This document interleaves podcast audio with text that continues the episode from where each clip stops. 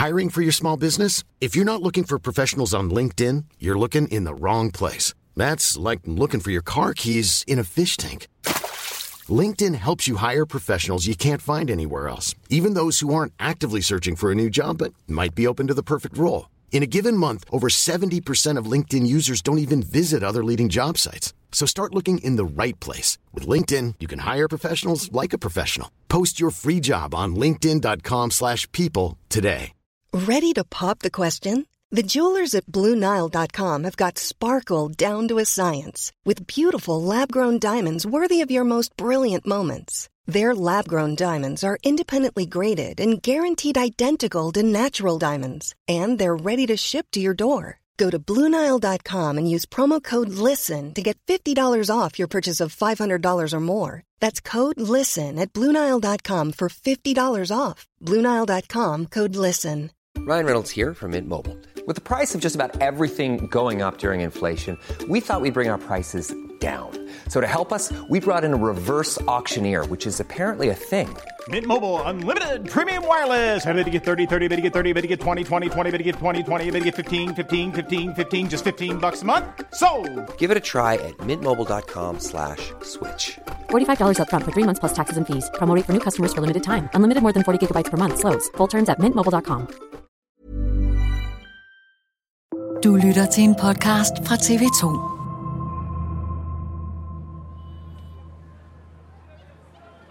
Altså, jeg landede i Mozambique som 19-årig og skulle tilbringe fire måneder i det her slumområde, hvor alle kun kunne snakke portugisisk eller det lokale sprog Changana. Og jeg var sådan set fuldstændig forudsætningsløs for at skabe nogle relationer. Men det lykkedes meget hurtigt, netop fordi fodbolden er på mange måder et globalt fællessprog. Så vi kunne ikke snakke med hinanden, men vi kunne alle sammen forstå, hvad en, en aflevering og en redning og en dribling var. Og jeg kunne faktisk huske, at en af de første dage i Mafalala spiller jeg med i en kamp, og jeg melder mig så til at stå på mål. Og en af de første aktioner, jeg har, er et skud fra forholdsvis tæt hold, som jeg er så heldig at redde ret flot. Jeg griber bolden ind til brystet, og jeg kan bare huske, hvordan den aktion faktisk gjorde alt lidt nemmere derfra. Det gav en form for respekt, og der var en eller anden form for gensidighed.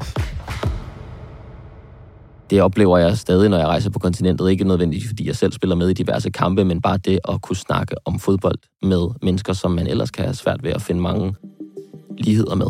Det er fascinerende, og det er også charmerende, synes jeg.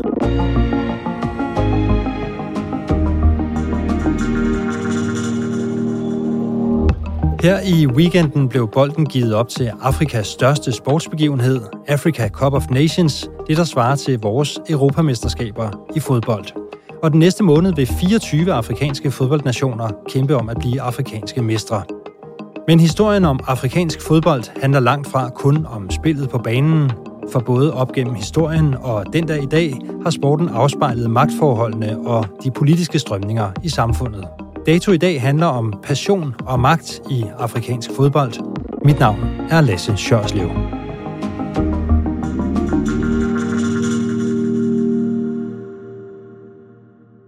Hvordan var det anderledes at spille fodbold i Afrika i forhold til i Danmark? Altså lige præcis her i slumområdet i Maputo, så foregik det på en skrånende sandbane fyldt med glasgård og plastikaffald, kondomer, der kunne ligge alverdens skrald. Jeg var jo vant til at spille på nogle plane, enten græsbaner eller kunstgræsbaner hjemme på Frederiksberg. Men i sin essens var det jo den samme sport. Der var to mål og to hold, og det galt om at score flest mål. Oscar Rothstein, du er journalist og idehistoriker, og så har du altså lige skrevet bogen Det lysende hjerte om passion og magt i afrikansk fodbold, der er udkommet på Gyldendal her i sidste uge. Hvor meget har du egentlig rejst i arbejdet med den her bog? Jeg har rejst i 10 forskellige lande. Over de sidste 10 år bliver det så. Og øh, jeg har de sidste fire år haft fornøjelsen af at dække Afrika øh, som, som det eneste stofområde, øh, jeg beskæftiger mig med. Du har så fået den her passion for afrikansk fodbold. Jeg går egentlig også relativt meget op i fodbold, øh, men jeg må sige lige præcis, afrikansk fodbold er måske ikke noget, jeg har særlig meget opmærksomhed på. Hvorfor er det en fejl, synes du? Det forstår jeg godt, fordi øh, det afrikanske fodbold fylder jo ikke meget, hverken herhjemme eller i vestlige medier. Så det er ikke noget under, at du eller andre ikke er dybt øh, forgabt i afrikansk fodbold. Jeg vil sige det sådan, øh, at hvis man bare har den mindste smule interesse i Afrika i det hele taget, eller gerne vil vide noget om Afrika i det hele taget, så kan fodbolden være et godt sted at starte. Fordi afrikansk fodbold har tradition for at være alt muligt andet end fodbold også. Hvad vil det sige? Mange husker sikkert VM i Katar, som for alvor ligesom fik slået fast i den brede offentlighed, at fodbold altid er politik også. Men der er en tendens i Afrika til, at det er særligt udtalt, at fodbolden er også et politisk fænomen. Det er kultur, det er religion, det er identitet. Hvis du skal prøve at sådan sige, hvad der er det mest charmerende ved afrikansk fodbold, hvad er det så? Det er dens mellemfolkelige kvaliteter. En af mine seneste rejser til Afrika gik til Sierra Leone. På gaden i hovedstaden i Freetown, der gik jeg forbi en ung fyr, som havde en trøje på fra Frederiksberg Boldklub. Det er den klub, som jeg er vokset op i, og har spillet øh, det meste af min ungdomsfodbold. Og øh, jeg ved ikke, hvordan den trøje var havnet i Freetown. Det kan være, der var en godhjertet københavner, der havde doneret noget tøj til udviklingshjælp. Han havde i hvert fald en FB-trøje på, og jeg blev nødt til at stoppe ham og spørge, hvor han havde den trøje fra. Og det kunne han ikke svare på. Øh, og spurgte ham, om han vidste, hvad det var for en fodboldklub. Det vidste han heller ikke. Det kunne jeg så fortælle ham. Og så fik vi en, en god snak om Danmark og fodbold. Og på den måde er fodbolden på en eller anden måde et socialt værktøj, der åbner op for ting øh, og samtaler, som ellers ikke ville finde sted. Hvad er så det mest uschammerende ved afrikansk fodbold? Det er propagandaen. Jeg sad til de afrikanske mesterskaber i Kamerun i øh, 2021.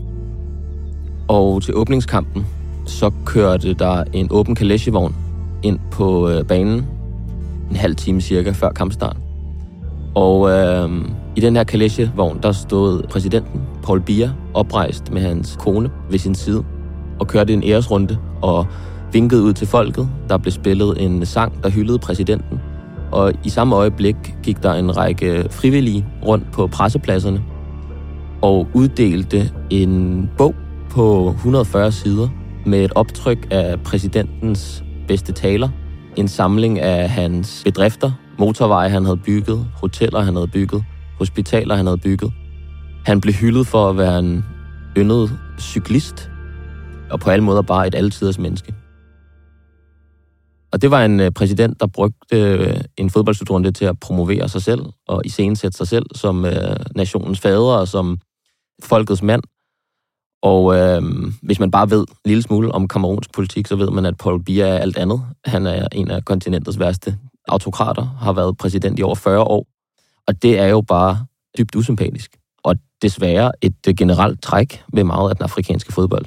Ikke kun i dag, men historisk. At den altid har været smurt ind i politisk blændværk af den ene eller anden slags. Hvorfor er det sådan? Meget hænger jo sammen med, at fodbold er ekstremt populært, og noget folk går op i og synes er vigtigt. Og den præsident, som formår at øh, skaffe masserne en øh, fodboldslutrunde, et godt landshold, har en god forudsætning for også at være populær på andre områder. Så øh, det er en, simpelthen en måde at vinde opbakning i befolkningen. Og i lande, hvor at det kan være svært at vise andre politiske resultater, altså for eksempel på sundhedsområdet eller uddannelsesområdet, skabe arbejdspladser, så fungerer fodbolden nogle gange som et hold kæft bolde. Det kan godt være, at I ikke har noget mad at spise, men I kan det mindste se noget fodbold. Historien om fodbold i Afrika er ifølge Oscar Rothstein en historie i tre faser. Første trin handler om de europæiske kolonimagter. Fodbold voksede jo frem på det europæiske kontinent. Og derfor var det også europæerne, der bragte fodbolden til Afrika. Store handels- og slaveskibe, der lagde til i store havnebyer i de europæiske kolonier i Afrika, de øh, havde fodbold med. Og i starten så var det noget, som kolonisterne brugte til at hygge sig med. Det var personlig adspredelse for kolonisterne. Der var også nogle idéer, især i de britiske kolonier, om hvordan fodbolden kunne blive brugt så ligesom til at opdrage de her afrikanere. Det var ligesom en del af den koloniale civiliseringsmission. Ved at spille fodbold, eller ved at vise afrikanerne, hvordan vi spiller fodbold, så kan vi afstive dem, vi kan disciplinere dem, vi kan civilisere dem. Men spillet blev hurtigt udbredt, og i næste fase begynder afrikanerne at gøre spillet til deres eget. Fodbold er jo også fantastisk tilgængeligt for alle. Du behøver jo ikke rigtig en bold. Alt kan gå for at være en bold, stort set. Man kan sparke til det meste, og det meste kan trille. Man behøver heller ikke en rigtig opkridtet bane. De fleste åbne arealer kan jo bruges til en fodboldbane. Du behøver heller ikke rigtig et mål. Du kan smide et par trøjer eller lægge en sten, og så er der en stolpe. Så hurtigt så forplantede fodbolden sig også til andre dele af samfundet end de koloniale magtcirkler. Og på få årtier, så blev fodbolden mindre og mindre kolonisternes, og mere og mere de koloniseredes. Og da vi nærmer os midten af det 20. århundrede, hvor de første afrikanske lande begynder for alvor at kæmpe og vinde også efterhånden deres selvstændighed, så bliver fodbolden fuldstændig modsat af, hvordan den oprindeligt kom til kontinentet, brugt til at gøre modstand mod kolonisterne. Man kan sige, at fodbolden var et massemobiliseringsværktøj. En fælles for rigtig mange lande er, at man gennem fodboldklubber, det kunne være landshold, gjorde opmærksom på selvstændighedssagen, opbildnede til kamp mod kolonisterne, og samtidig skabte hvilket var en ekstremt vigtig forudsætning for, at der overhovedet kunne blive lavet nogle nye nationer. En nationalfølelse, en selvstændighedsfølelse. I den tredje og sidste fase i Oscar Rothsteins fodboldhistorie, den der bringer os frem til nutiden, er det igen Europa, der har magten. Min pointe i bogen er, at vi fra at have gået fra en masse civilisering til en masse mobilisering nu i afrikansk fodbold, er trådt ind i en tredje fase, hvor man i og for sig er lidt tilbage til start. Forstået på den måde, at afrikansk fodbold igennem de sidste 20-30 år er blevet udsat for en gennemgribende europæisering. Altså alle de bedste spillere forlader Afrika i en stadig yngre alder for at spille i de europæiske klubber. Det betyder, at de penge, der ellers kunne blive brugt til at udvikle afrikansk fodbold, også tilflyder europæiske klubber, afrikanske banker, investeringsselskaber, øh, virksomheder sponsorerer klubber i Europa i stedet for at sponsorere lokale klubber. Det betyder selvfølgelig også, at den bredere afrikanske fodboldbevidsthed tager farve, fordi når fansene rundt omkring på kontinentet kan se, at deres bedste spillere fra landsholdene for eksempel spiller i klubber i England, Tyskland og Frankrig, så er det de klubber, der har den største appel, og ikke de lokale klubber. Så når man rejser rundt i Afrika og snakker om fodbold med folk, så vil de meget gerne snakke om Real Madrid og Chelsea og Paris Saint-Germain og alle de store europæiske klubber. Ikke så meget om deres lokale klubber. Så afrikansk fodbold er på mange måder blevet sådan en lille satellit for den europæiske fodbold. Blevet drænet for talent og for ressourcer, finansiering og også for opmærksomhed. Øhm, hvis man skal sætte de sidste 30 års udvikling i afrikansk fodbold på, på formel, så er tribunerne blevet tomme, og fjernsynet er blevet tændt. Altså folk har simpelthen bevæget sig fra de lokale stadions og ind på barerne, hvor de har tændt fjernsynet og set de samme kampe, som vi ser. Altså europæisk fodbold? Europæisk fodbold. Øhm, og det er selv i Afrika for mange fodbolden. Altså fodbolden forstås som europæisk fodbold. Så er der selvfølgelig også afrikansk klubfodbold. Men det bliver mange steder forstået lidt som et biprodukt. Og nu har vi jo så altså Africa Cup of Nations. Er det så noget, der stadigvæk tiltrækker sig opmærksomhed? Ja, det er det. Africa Cup of Nations er på en eller anden måde undtagelsen i den tendens, jeg, jeg beskriver her. Fordi til Africa Cup of Nations vender de store stjerner, som netop normalt spiller i europæiske klubber, hjem til kontinentet og repræsenterer deres eget land. Og det tiltrækker ekstremt stor opmærksomhed på hele kontinentet, selvfølgelig primært blandt de 24 nationer, der deltager, men sådan set også hos dem, der ikke deltager. Det er en ekstremt prestigefyldt turnering, både for spillerne og for fansene, og fortsætter med at være kronjuvelen i, øh, i afrikansk fodbold. Så helt fra de første mesterskaber i øh, slutningen af 50'erne og 60'erne, 70'erne og op til i dag, så øh, forsøger man at lukrere på den her prestige. Det er jo lige præcis, fordi den er populær i den brede befolkning, at den også er politisk interessant. Hvis nu den brede befolkning, lidt ligesom i klubfodbolden, havde mistet interesse for de afrikanske mesterskaber, så ville politikerne også gøre det. Og i forbindelse med uh, Africa Cup of Nations har der været debat omkring tidspunktet, der bliver spillet på, altså her i januar og februar. Hvad har det handlet om? Det er en debat, der stort set dukker op ved alle afrikanske mesterskaber, fordi de har historik for at blive afviklet i januar og februar. Og det kommer ekstremt ubelejligt for europæisk fodbold, fordi de europæiske klubsæsoner er i fuld gang. De holder ikke pause, bare fordi der er de afrikanske mesterskaber, men de europæiske klubber, som har spillere, der er udtaget til de afrikanske mesterskaber, må jo sige farvel til dem for øh, en periode. Hvis spilleren eller hans landshold kommer i finalen, er det jo helt op til en måned. Og det er på et meget kritisk tidspunkt i den europæiske klubsæson, hvor sæsonerne er ved at gå ind i sin afgørende fase. Og derfor er der altid, og det er der også aktuelt lige nu, i forbindelse med slutrunden i Elfmandskysten, stemmer i europæisk fodbold, der siger, at det kan simpelthen ikke være rigtigt, at de afrikanske mesterskaber skal ødelægge den europæiske klubsæson. Og det er en interessant debat at observere, når man også øh, beskæftiger sig med andet end fodbold i Afrika, men bare Afrika i det hele taget. Fordi den er på mange måder bare en fodboldudgave af en debat, som også eksisterer i bredere forstand i forholdet mellem Afrika og Europa. Forestilling om, at fodbolden først og fremmest hører hjemme i Europa, og at den afrikanske fodbold er sådan et B-produkt, minder påfaldende meget om den retorik, som mange afrikanske stemmer mener har været udsat for i årtier fra vestlige politikere, erhvervsfolk, diplomater osv. osv. Når man har snakket om Vesten som den egentlige verden.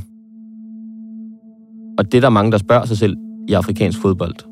Lidt med reference til den her bredere øh, frustration, der er i stigende grad i Afrika over at have været udsat for sådan en patronisering fra vestlig side. Det er, hvorfor skal afrikansk fodbold i mangens hoveder per definition rette sig efter, hvad der passer europæisk fodbold? Det kunne jo lige så godt være omvendt. Og der er også nogle helt lavpraktiske forhold på spil, der gør, at de afrikanske mesterskaber bare ikke lige sådan kan rykkes, for eksempel til om sommeren. Afhængig af, hvor de bliver spillet, så er der nogle værforhold, som gør, at øh, der ikke er nogen særlig stor kalenderfleksibilitet. For eksempel i Elfenbenskysten, der er der nu. Hvis mesterskaberne skulle være afviklet i juni-juli, som mange europæiske fodbold gerne ser, for der er de europæiske klubsæsoner færdige, jamen så vil banerne være oversvømmet, fordi der er monsunregn. Så den her debat om, hvornår skal de afrikanske mesterskaber spilles, er jo på overfladen egentlig sådan en lidt kedelig kalenderdebat. Men for mange i Afrika skriver den sig ind i en meget større debat og frustration over at være udsat for forskellige slags nedladende attityder.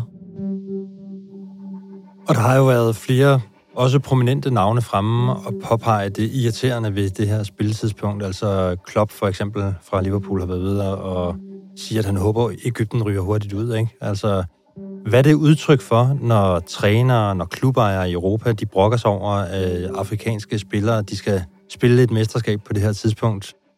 Altså, det er jo ikke nødvendigvis, fordi Klopp tænker meget andet, end at Mohamed Salah er hans måske vigtigste spiller, og det er for ham utrolig irriterende, at han nu skal undvære ham, selvom han er spilleklar. Altså, han tænker nok bare ret konkret og lavpraktisk på Liverpools hold, men sådan det bliver forstået mange steder i afrikansk fodbold.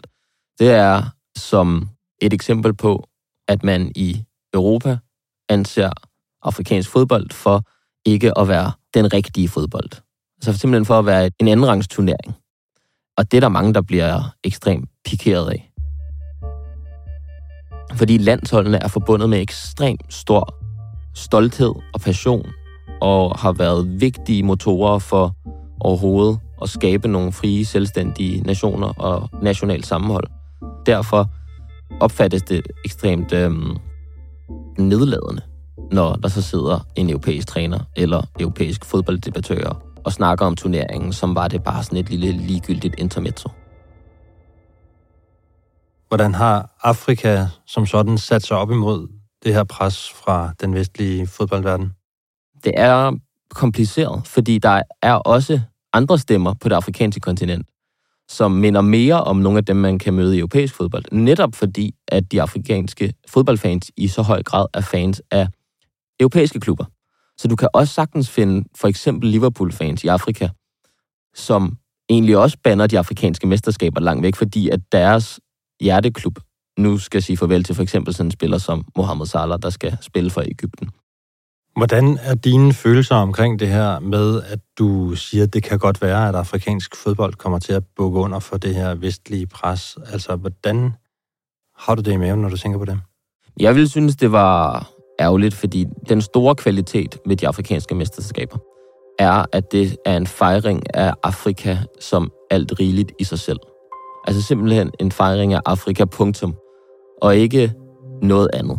Og det har bare en værdi, synes jeg, på et kontinent, hvor så meget af fodbolden er lagt an på europæiske præmisser. Hvor de europæiske klubber henter de største talenter så tidligt, som de overhovedet kan. Hvor de store finansieringskilder hellere vil hælde penge i europæisk fodbold end i afrikansk fodbold, hvor de lokale klubber har ekstremt svært ved at løbe rundt og finansiere bare helt basal infrastruktur, fordi der er ikke nogen, der gider se deres kampe. Så fortsætter de afrikanske mesterskaber med at være en fejring af den afrikanske fodbold som noget udpræget afrikansk, og også en fejring af hele den afrikanske fodbolds historie.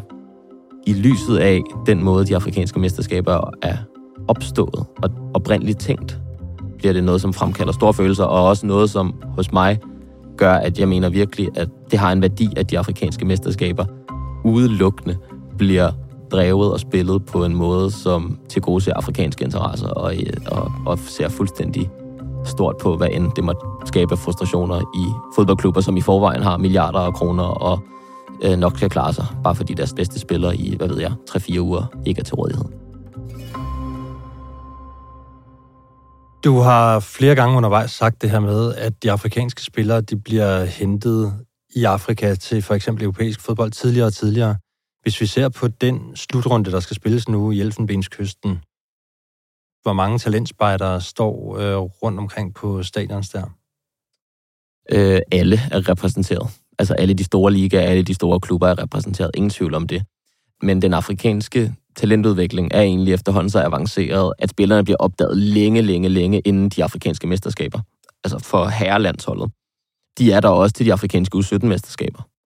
De er der også til, øh, til kampene på jordbanerne i, øh, i Cameroon eller i Uganda eller i Kongo.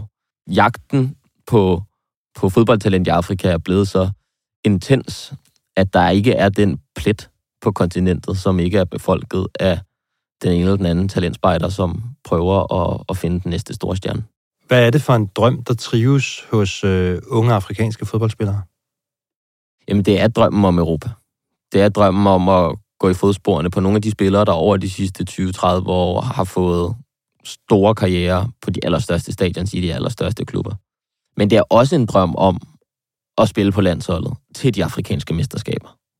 Det er en drøm om at rejse ud og, og gøre karriere, men også en drøm om at vinde hjem igen og give noget tilbage til nationen ved at vinde for eksempel de afrikanske mesterskaber. Når spillere, som ellers til hverdag spiller i de allerstørste klubber, og som har vundet stort set alt, hvad der er at vinde i europæisk fodbold, kommer hjem, så trækker de ikke på skuldrene, men øh, sætter alt ind for også at vinde de afrikanske mesterskaber, fordi de kan også godt huske, selvom de lever et helt andet liv i dag, så kan de også godt huske, hvor de kommer fra. Og mange af dem kommer fra græsrødderne. Oscar Rothstein, du skal have mange tak, fordi du kom. Selv tak. Og jeg tror da godt, jeg kan måske stille nogle af mine øh, Superliga-abstinenser her i vinteren med lidt Africa Cup of Nations. Det synes jeg, du skal.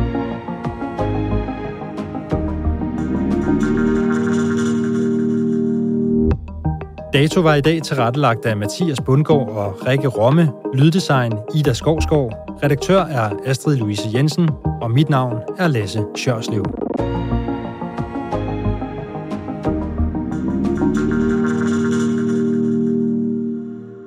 Du har lyttet til en podcast fra TV2.